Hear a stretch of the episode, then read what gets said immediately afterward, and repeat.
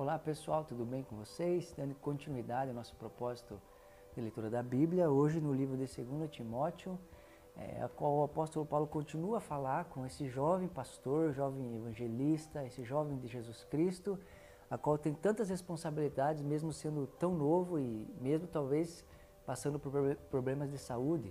Ele então começa aqui a, a falar coisas importantíssimas, ele começa lembrando de Timóteo lembrando da fé não fingida, lembrando das lágrimas do Timóteo e lembrando do Timóteo em suas orações.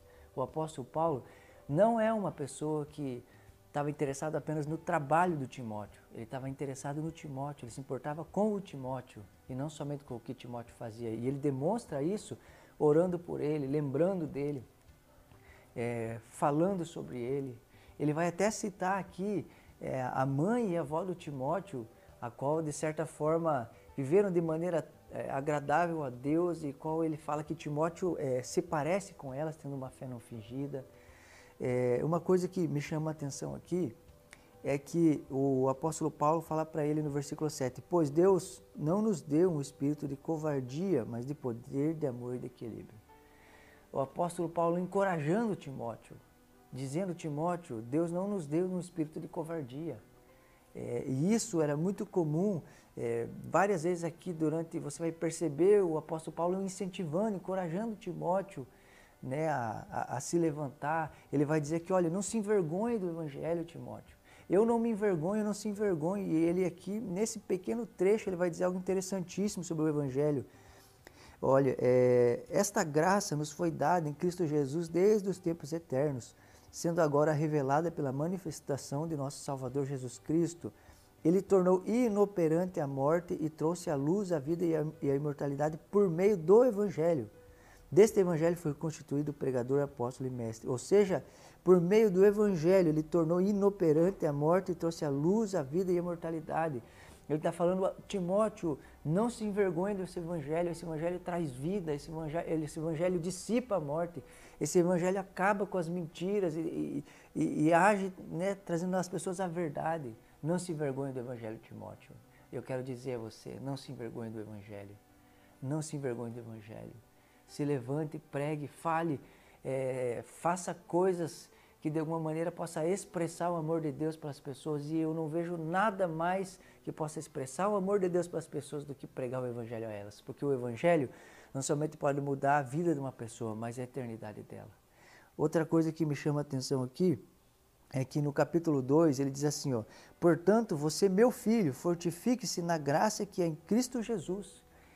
Note que ele não diz assim, Timóteo, confie em você, confie em seus dons, confie no que você faz, no que você realiza, você é fera, Timóteo. Não, ele diz, confie, né, fortifique-se na graça que é em Cristo Jesus. Você quer terminar bem? Você quer combater o bom combate e terminar bem sua carreira assim como o apóstolo Paulo? Não confie em você Deposite sua confiança em Cristo e se agarre na graça dele. É, ele vai dizer assim também: confie a homens fiéis que sejam capazes de ensinar outros. Essas palavras que, que eu ministrei sobre você, confie a outros. Timóteo, não guarde tudo isso para você, mas, mas confie a outros. Né? Ele está, de certa forma, falando é, olha, eu, eu dei a você um tesouro precioso, não guarde para você, reparta com outros, para que esse, esses outros também repartam com outros. Esse é o desejo do apóstolo Paulo, e com certeza é o desejo de Deus, que a gente reparta aquilo que Deus nos deu com outras pessoas. Ele vai dizer que no versículo 8: Lembre-se de Jesus Cristo, ressuscitado dos mortos, da descendência de Davi, conforme o meu evangelho, pelo qual sofro e até estou preso como criminoso, contudo a palavra de Deus não está presa. Por isso tudo suporto por causa dos eleitos, para que também eles alcancem a salvação que está em Cristo Jesus com glória eterna. Olha que interessante. No evangelho que o apóstolo Paulo pregava, ele falava sobre o Cristo ressuscitado dos mortos. E no seu evangelho, você fala sobre Jesus que ressuscitou dentre os mortos? Ou de alguma maneira você só fala do Cristo sofredor, no Evangelho de Paulo, ele não deixava de mencionar que Jesus Cristo está vivo, ressuscitou dentre os mortos.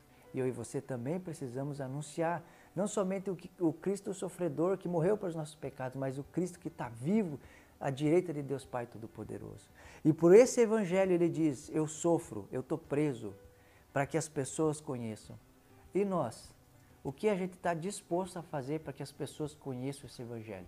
Você está disposto a se levantar no ônibus que você vai trabalhar e anunciar o Evangelho? Você está disposto a atravessar a rua, a bater palma no seu vizinho? Você está disposto a, de alguma maneira, talvez deixar o seu conforto para sair pelas ruas e anunciar o que Cristo fez por elas? O apóstolo Paulo estava disposto a perder sua vida por essas coisas. E nós, até onde estamos dispostos a ir? É, aqui no versículo é, 14 do capítulo 2, ele diz assim: Continua a lembrar essas coisas a, a todos, advertindo solenemente diante de Deus para que não se envolvam em discussões acerca de palavras. Isso não traz proveito e serve apenas para perverter os ouvintes.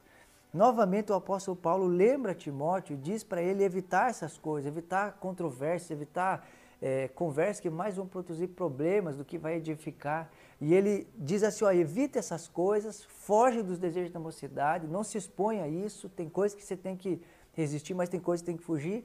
Mas ele também vai dizer: mas procura apresentar-se a Deus aprovado como obreiro que não tem do que se envergonhar e que maneja corretamente a palavra da verdade.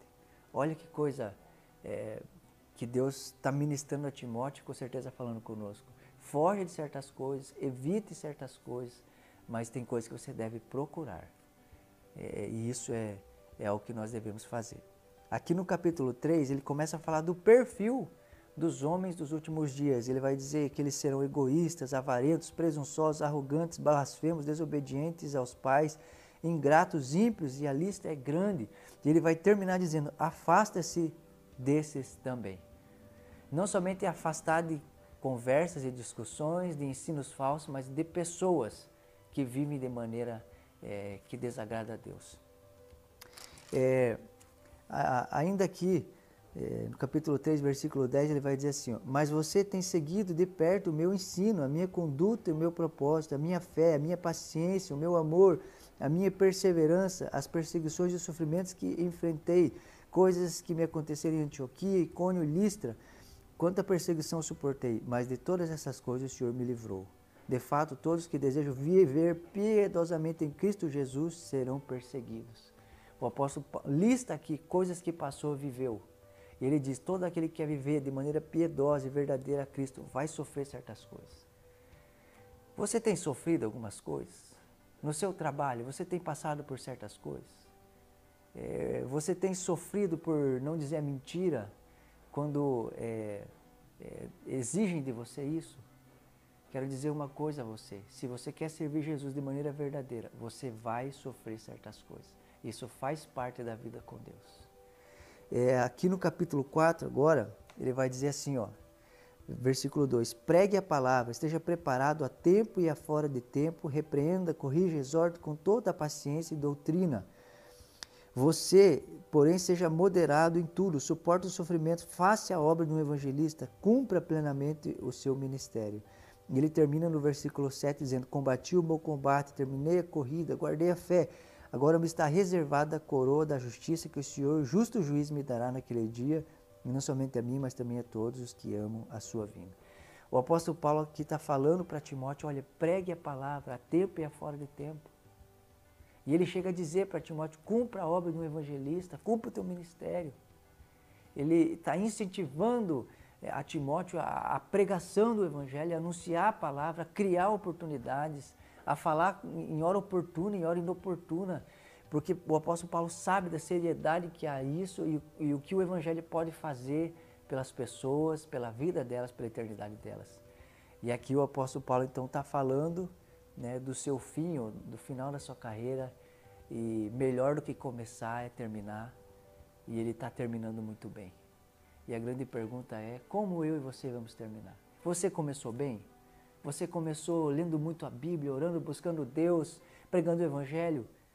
A grande verdade é que melhor do que começar bem é terminar bem. Que você possa correr essa carreira que está proposta, combater o bom combate, assim como esse homem de Deus. Que Deus te abençoe.